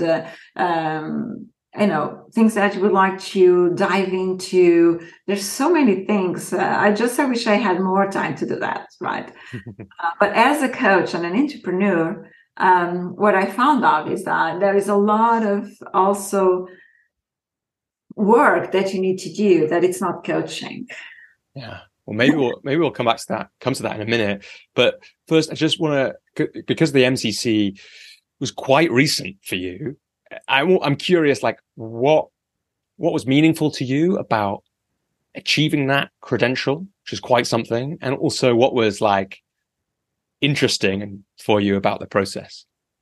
Well, the process is for me it was a learning process, so I now can see what being an SEC stands for, which skills you develop to be PCC, and what skills you can then develop to be an MCC. So for me, being an MCC meant that I need to move from being, demonstrating the PCC skills to a new level to MCC. And really, I think the thing that is more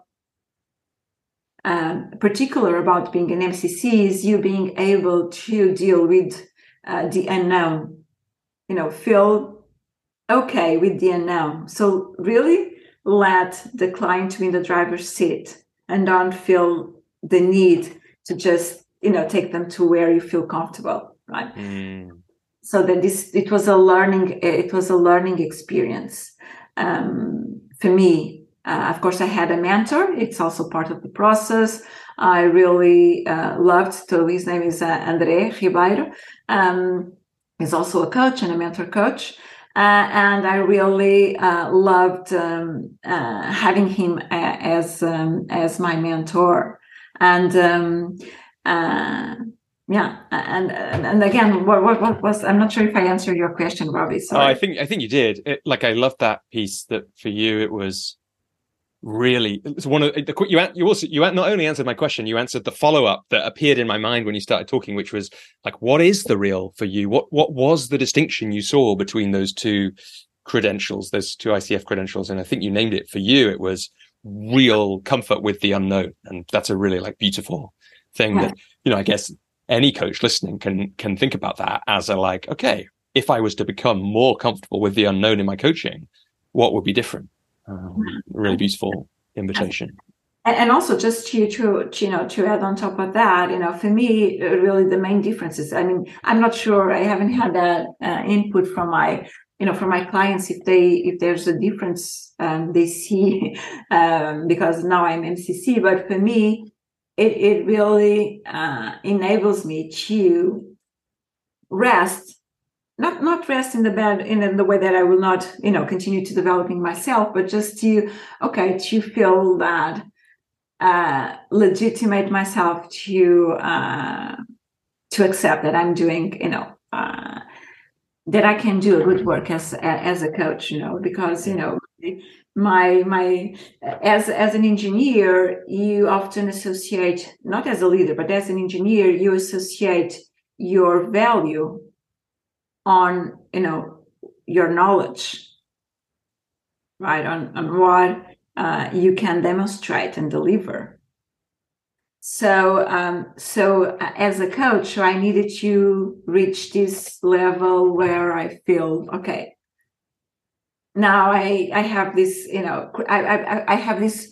I build this credibility, not as much to show to the others, but mostly to show to myself. I think this is where I found that it has impacted me. Yeah. What's felt different then for you since that? Because it doesn't, you're right. It doesn't really get more, you can't get much more legitimate in coaching than that credential. So what does it feel? How does it feel different to have that? So for me, it just feels that I am more confident about, about what I do, So we often dwell on the imposter syndrome, and I guess I have that, right? So being able to achieve MCCs, it was not just me, and I have others that vouch for me. So this is really for me it's the most important thing. So. The most important impact that I see from achieving this credential. Out of interest, I know that with my imposter self-doubt, it doesn't go away when I have the thing that gives me legitimacy, but it's more I can just, when that comes up, it's nope, but look at this reason. An undeniable reason. Is that what it's like for you? Or has some of that just gone away now that you really have got that credential? It never goes away. Oh, sorry. But how annoying. Yeah. But yes, you learn to manage its impact on yourself. So to me, if I can diminish the impact, for instance, crippling impact from, I don't know, maybe 80 to 60, and then maybe to 40, and maybe to 20. Wow, right? Amazing. Yeah. In every coaching session, in every decision you make about your business, things will be different with that greater freedom. Yeah. Yes, exactly. So you never totally get rid of it, but you can mitigate or reduce its impact in your life. Yeah, lovely. So, Susana, we kind of hinted at it before. There's some other things in a coaching business that you have to do that isn't just coaching. And you must have discovered this quite quickly in early 2018 or whenever it was that you stepped out of the job. You had that net. But like, in whatever way feels relevant, bring us up to date. Like, what did you do in those, those months, particularly the first ones, when suddenly you were in this place with this business, and how has that evolved into what you're doing now? And then you haven't talked directly to how your business is now. So combine all that for us somehow. Okay.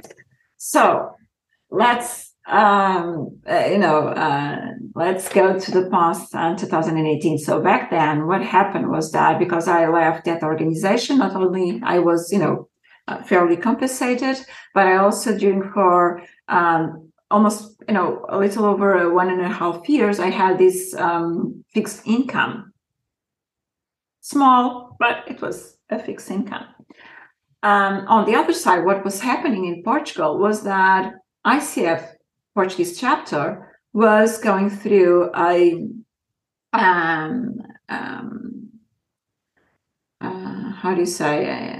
impasse, a crisis. And actually, there was this moment when I finally decided, or, I was, someone made the decision for me, but when I finally was, moving into the coaching spectrum, fully all in, there was this entity that for me, it was so important, right? It was like a reference for me that was, going through this crisis, and there was this fear about ending. So the Portuguese chapter was about to end. And I would say, oh my God, I don't want that to happen. So I kind of been pulled into the insides of that. And I ended up being invited and being part of the board of ICF Portugal chapter. So it was also a period of great change for the Portuguese ICF chapter. And it basically meant that I had very little room to develop my business because I was really fully dedicated to that. Also, I had the fortune, again, I say it's fortune, so you can recognize where this comes from, right? But I had the fortune to attend this international organization onboarding process, so CCL, Center for Creative Leadership. And from, early 18, they had this client in Portugal. So I end up, being an associate with that CCL, right? So, back then I was, doing some work with CCL, and I was dedicating myself to ICF, right? And when was I going to build my business? So along the way, I just decided that I wanted to create my brand. I did create my brand. I used some of the funds that I got from the package to invest on that. So my brand is, it's Meaningful Works, and I have a website, and it's more like a presence. I don't feel that there is a lot of traction on that, even though I also have invested a lot since I launched it. But I was not investing too much in creating my, my business. And then, if you remember, then COVID hit, right? So it was still very, very difficult to have private clients. What I have found is that some clients from when I was, working still in organization, and came back for me, right, for a team coaching program with also individual coaching sessions. So it started out by an individual coaching session program for a person in the board, but then it became also a team coaching with individual coaching sessions for everybody. And that also helped me to keep afloat, still not investing very much in the business. And this is where I am right now. So I am just challenging myself to reaching out to people, to networking, but having these organizations, international ones, with whom I work as an associate. And so all the commercial side of the business is taken care by them. So I feel I was, lucky in that way that I had this opportunity. Yeah, luck and skill. I mean, I'm not going to quite get it. There's a beautiful quote that I heard last year about luck, which I can't remember. But, mm-hmm. It's essentially, it was luck. I can't remember who said this, but it's luck is the residue of design.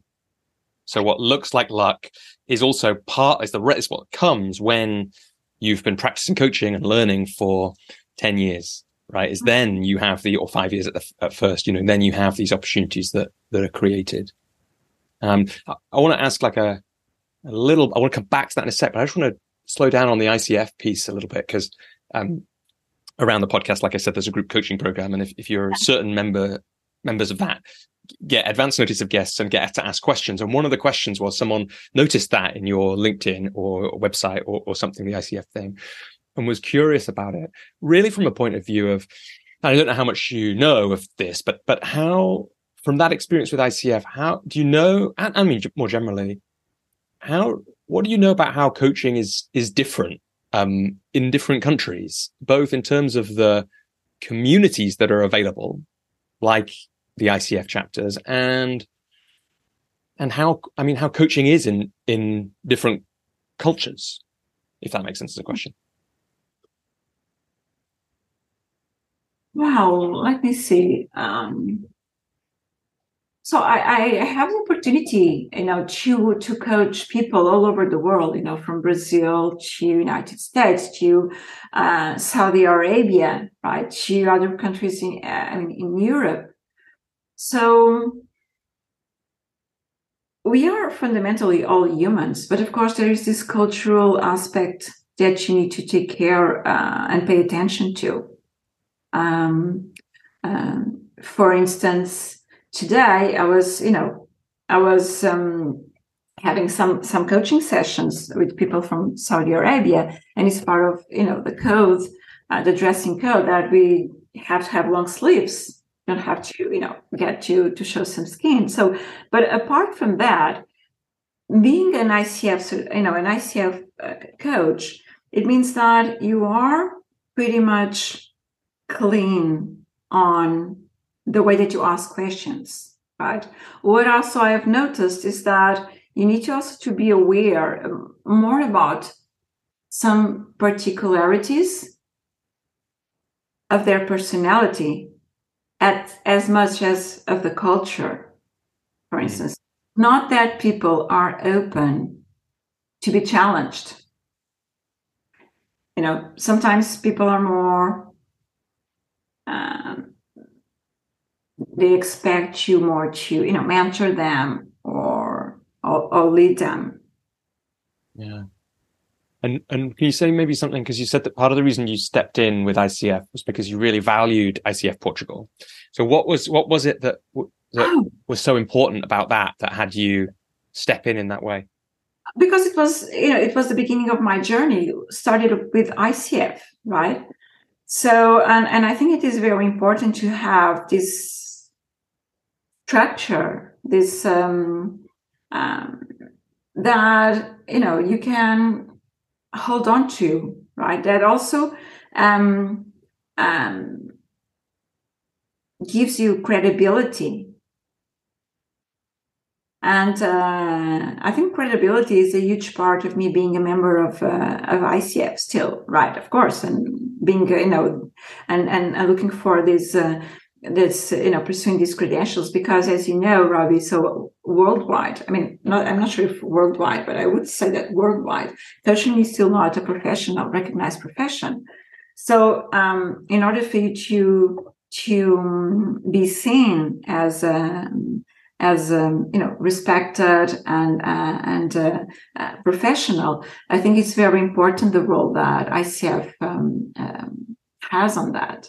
That's how it was important for me back then. So I didn't want to be to have to reach out for, I don't know, maybe ICF Spain or ICF England. So I wanted to us to continue to develop and have an ICF representation in Portugal. Yeah, and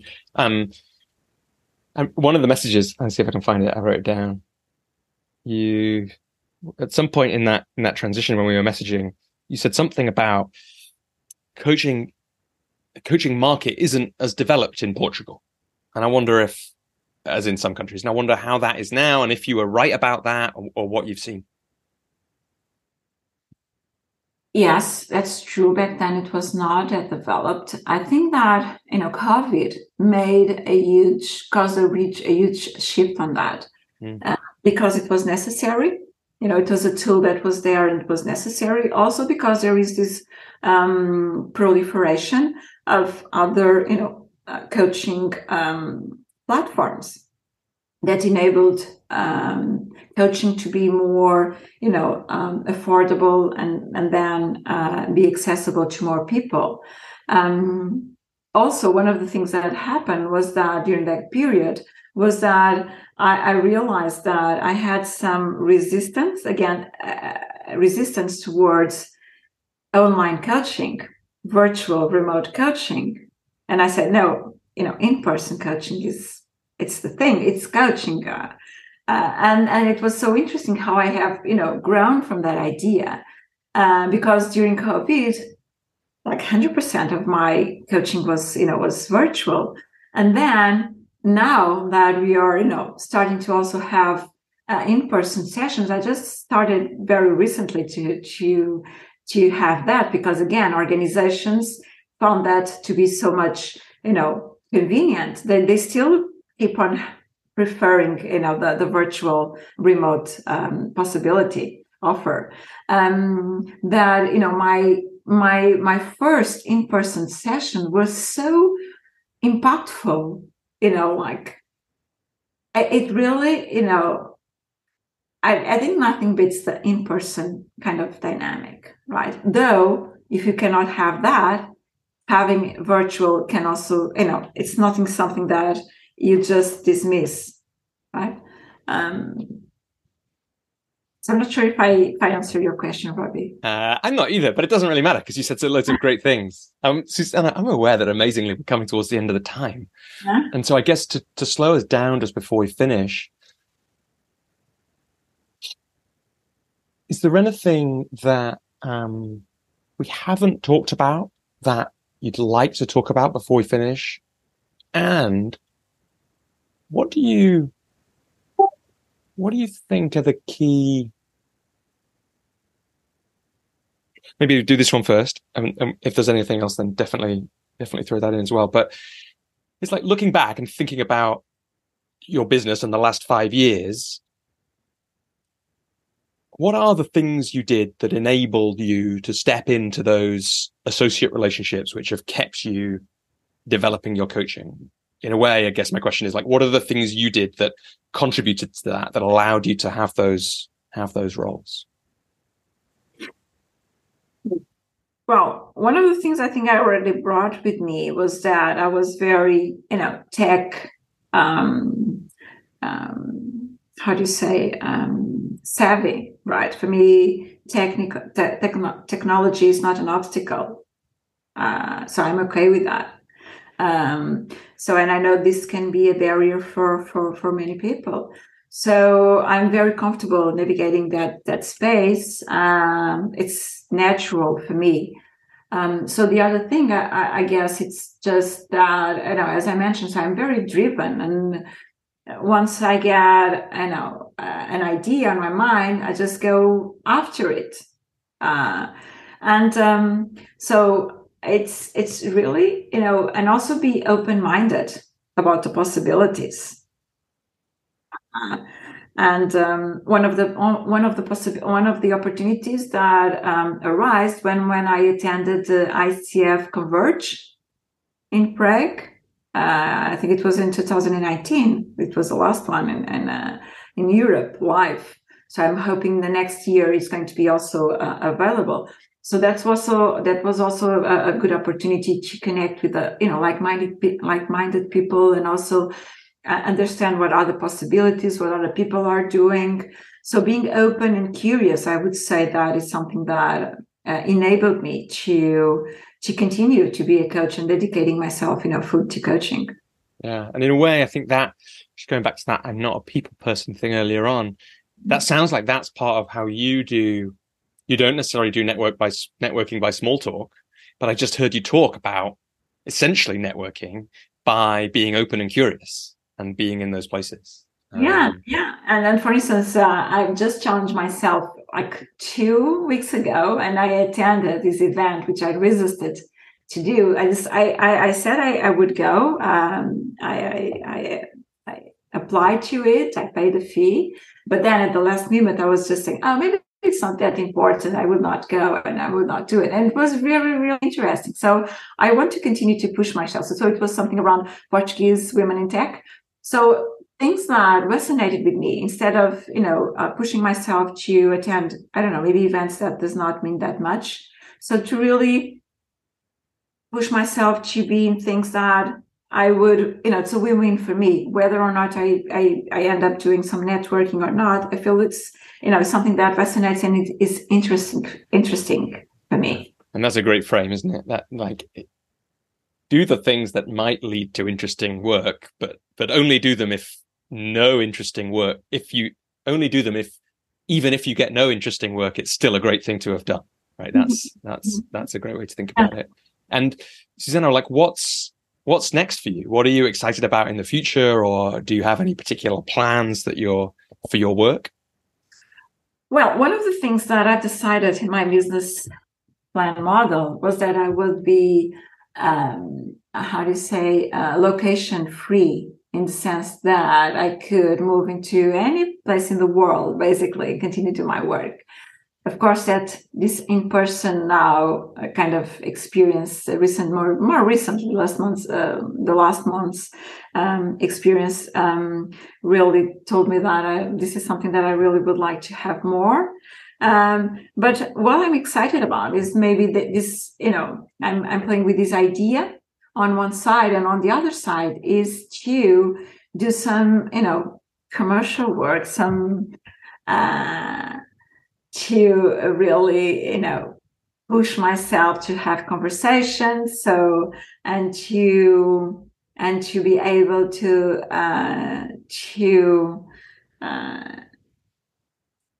invite potential clients to be open to the possibilities of coaching, and being able to seduce them to that, because I am sure that it's an amazing tool, and I will, you know, benefit from it.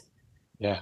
I have actually no doubt that when you do that, there will be many people. Like you said, it sounds like it's already happened a bit already. But, you know, 10 years of coaching in different ways, there's a lot of people out there who have experienced your work, and some of them will be ready to come back, and some new people will be really ready for it. Let's do that question that I half asked before, Susana. Is there anything else that we haven't talked about that you want to say before we wrap up? I think we've covered pretty much everything, Rob. So I'm looking forward to hear this afterwards, and to see, I mean, because there were so many places where you led me with your questions that I was really, you know, like immersed answering them, and I was not really, you know, listening, you know, to what I was saying. So, yeah. I think we've covered a lot. Thank you so much, Robbie. It was really a pleasure to, meet you, but, see you. And I'm also curious to see, the message that we've changed back then and also understand that and recognizing that it's a long way that both of us have come since then, right? Yeah. Yeah, absolutely. And you said some very nice things in those messages about my writing at different times. And I found it sometime around the time when we started agreeing to do this, I had this real flash of what an absolute privilege it is to have somebody like you saying such nice things about the things that I've made. So thank you for that. And absolute, it's very meaningful to me.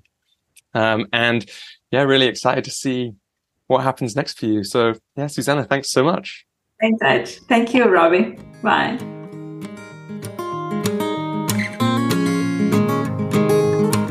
Hello, Robbie here again.